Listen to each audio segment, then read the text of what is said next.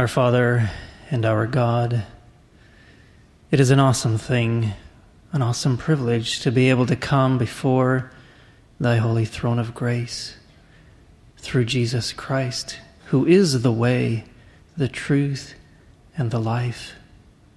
We thank you, Lord, for your word. We thank you, Lord, for the message that was preached tonight. And we pray and ask for forgiveness where we have failed you, where in some ways, in our heart attitudes, we behave like scoffers, or the priorities of our life suggested that.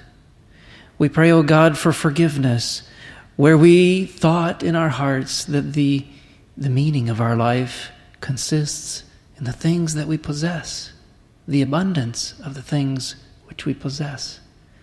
And we ask, Lord, for forgiveness for that.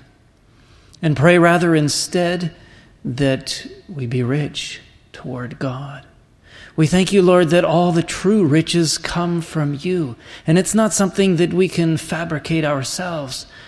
And so may we draw from thee and turn our hearts to you in repentance and build with the lasting things that you provide, so that on the day of the Lord, whenever that does come, the things that we have and are left with are the things that last through all eternity.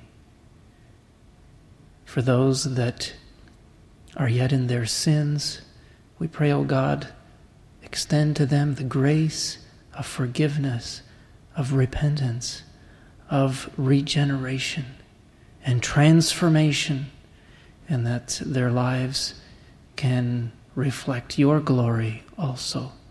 We pray for their salvation. We ask these things in Jesus' name.